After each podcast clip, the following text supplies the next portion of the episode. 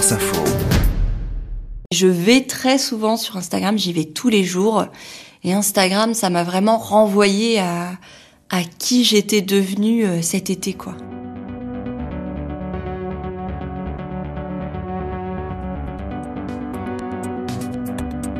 Je m'appelle Clémentine, j'ai 30 ans et je me bats contre un cancer.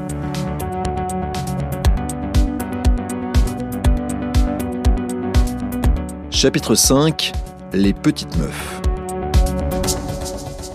Cet été, j'ai pris un coup au lendemain de mon 30e anniversaire. J'aurais dû faire une chimio le jour de mon 30e anniversaire. J'ai dit, bon, on va peut-être décaler d'une journée quand même. On va éviter de, que ce soit trop violent. Et donc, je suis le lendemain de mon 30e anniversaire, donc complètement déprimée euh, dans cette chambre euh, de l'hôpital de jour de, de Paul Brousse. J'ai euh, deux pompes qui diffusent euh, ben, d'un côté la chimiothérapie, de l'autre l'immunothérapie dans le petit boîtier qui est, juste là, là au-dessus de mon sein droit.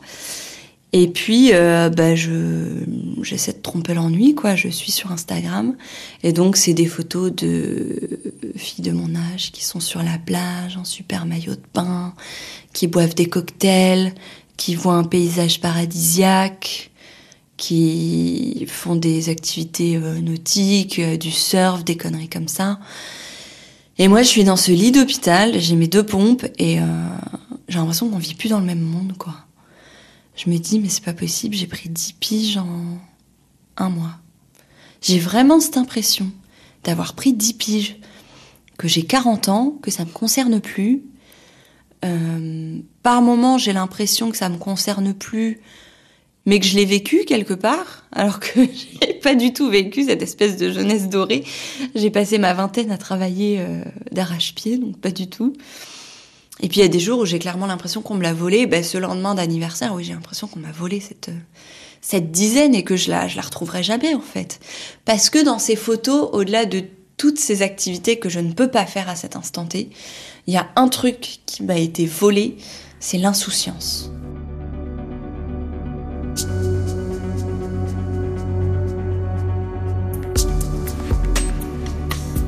Me balader sur une petite plage, mais c'est fini en fait. Je ferai plus ça, je suis plus comme ces petites meufs-là en fait. Et je me dis ça, ces petites meufs-là en fait. Ouais, mes copines, c'est devenu des petites meufs. Et moi, je suis la petite vieille, dans son lit d'hosto, avec ses deux pompes qui diffusent. En plus, les pompes, ça fait un bruit régulier très désagréable. Il y a ce sentiment d'injustice de on m'a volé cette dizaine et en fait on m'a volé ma jeunesse. Parce que bah, je l'ai dit, ma vingtaine, je l'ai passée euh, à consacrer mon temps à mon travail. Alors c'est vrai que j'aurais pu faire un choix différent. Mais quand on a 20 ans, on sait pas qu'à 30, on aura un cancer hyper agressif et qu'on pourra pas profiter de sa trentaine. On se dit je profiterai plus tard. Donc euh, bon, quelque part, c'est aussi un peu de, de ma faute. Mais euh, oui, il y a un gros sentiment d'injustice. Je me dis, mais moi, j'aurais jamais le droit à ça. C'est fini, en fait. Et quelque part, oui, j'ai l'impression qu'on me l'a volé. Et que ça ne reviendra pas. C'est terrible, ce sentiment-là. Je suis extrêmement jalouse. Parce que pourquoi, pourquoi moi et pas elle?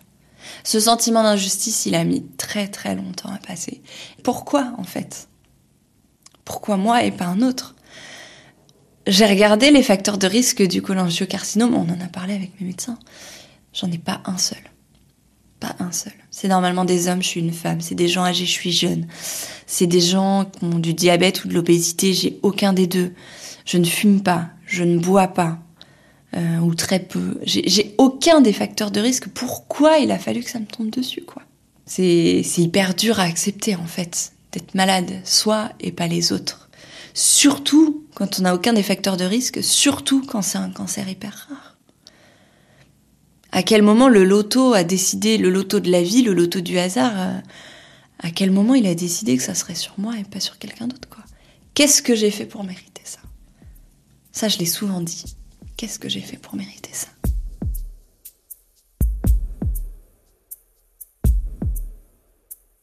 Aujourd'hui, je n'attends plus de réponses. Il y a un moment où je me suis dit qu'on pourrait peut-être comprendre euh, grâce à la médecine.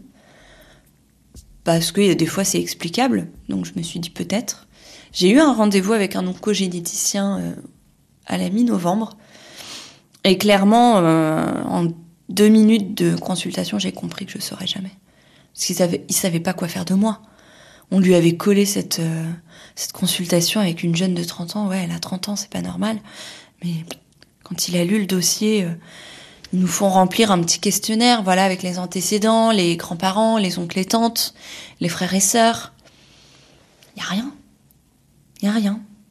J'ai la même famille qu'à une personne lambda avec forcément des cancers dedans, parce qu'aujourd'hui des cancers, il y en a plein. Ou en tout cas qu'on en détecte plein. Et moi, j'ai rien. Il n'y a rien. J'ai lu euh, récemment le livre euh, Vivre avec nos morts de Delphine Orviller, euh, qui est rabbin et qui, dans ce livre, explique beaucoup sa, sa, relation à la mort de par son métier et aussi de par sa vie personnelle. Et il y a beaucoup d'extraits qui m'ont marqué, touché, qui ont résonné en fait en moi. Et il y a celui-ci dans lequel elle, évoque des, des, parents qui ont perdu un enfant euh, la terre non seulement se dérobe sous leurs pieds, mais le séisme les expulse à tout jamais hors d'un territoire qui les abritait et dans lequel ils n'auront plus jamais leur place. Les voilà confinés sur une île, coupés pour toujours de la terre de ceux que cette tragédie a épargnés. C'est complètement ça. Moi, j'ai été expulsée de cette vie de jeunesse, de cette vie d'insouciance, et j'ai l'impression que je ne, ne pourrai plus jamais remettre les pieds. Et en même temps, j'ai été expulsée sur une autre île. Alors je me sens pas complètement confinée parce que sur cette autre île, il y a des gens qui comprennent ce que j'ai vécu.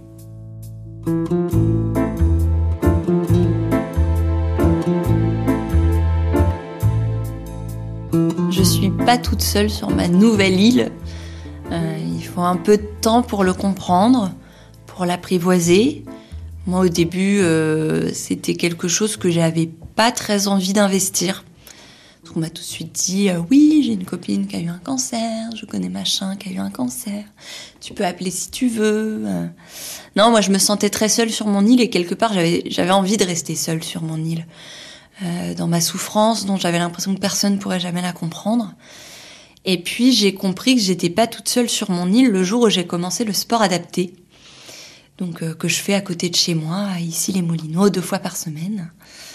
J'ai débarqué un peu dans un, petit groupe fermé euh, et en même temps très ouvert de petites mamies. Alors pardon si elles m'écoutent, elles vont peut-être pas apprécier le qualificatif, mais c'est quand même des petites mamies de 70, 80 ans à peu près, euh, qui sont toutes passées par le cancer.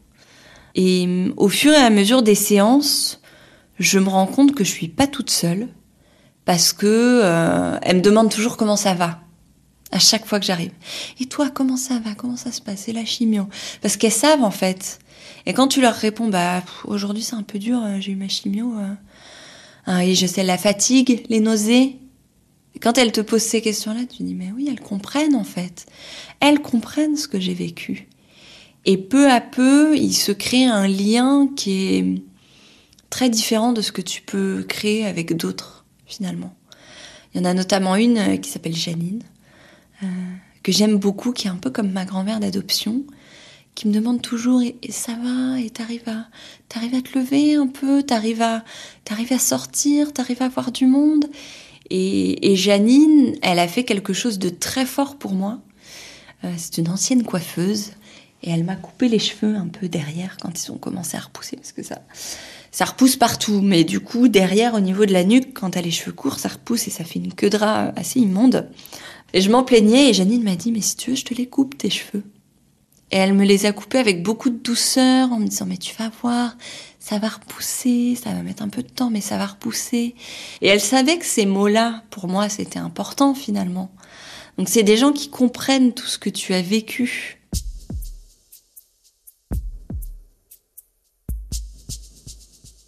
on parle la même langue, on parle chimiothérapie, on parle immunothérapie, parle nausée, on parle vomissement, on parle aussi beaucoup scanner. Et ça, moi, à chaque fois que je dois passer un scanner, c'est horrible parce que c'est le coup près derrière avec les médecins. Et à chaque fois qu'elles savent que je dois passer un scanner, c'est courage. Elles savent ce que c'est, mais elles aussi, elles en passent encore des scanners. Et quand elles arrivent dans cette période-là, elles le disent qu'elles sont stressées. Et on sait ce que vit l'autre finalement quand on partage ça. Le scanner, c'est horrible. C'est l'angoisse euh, des semaines avant. Parce que euh, on sait que ça va être le coup près, que ça va être euh, le verdict de trois mois d'effort. Ça paraît rien, trois mois dans une vie. Mais c'est trois mois où, quand c'était la chimio et en tout cas, c'était trois mois d'enfer, de nausées, de... et on se dit, mais si tout ça a servi à rien, si j'ai fait tout ça pour rien, c'est horrible. Et quand tu passes dans le tube, tu, sais que ton, ton futur est en train de s'écrire sur leur écran, de s'imprimer sur leur écran. Le juge de paix, c'est le scanner. C'est lui qui dit si le traitement a fonctionné ou pas. Il se base que sur des scanners. Et donc c'est ça le coup près, c'est scanner, rendez-vous avec les oncologues. Et le pire, c'est quand la porte euh, de la salle de consulte, elle s'ouvre tu t'assois et bon, tu sais qu'ils vont commencer par te demander comment tu vas, mais tu sais que l'étape d'après, c'est voilà, voilà ce qui s'est passé durant trois mois et voilà où on en est.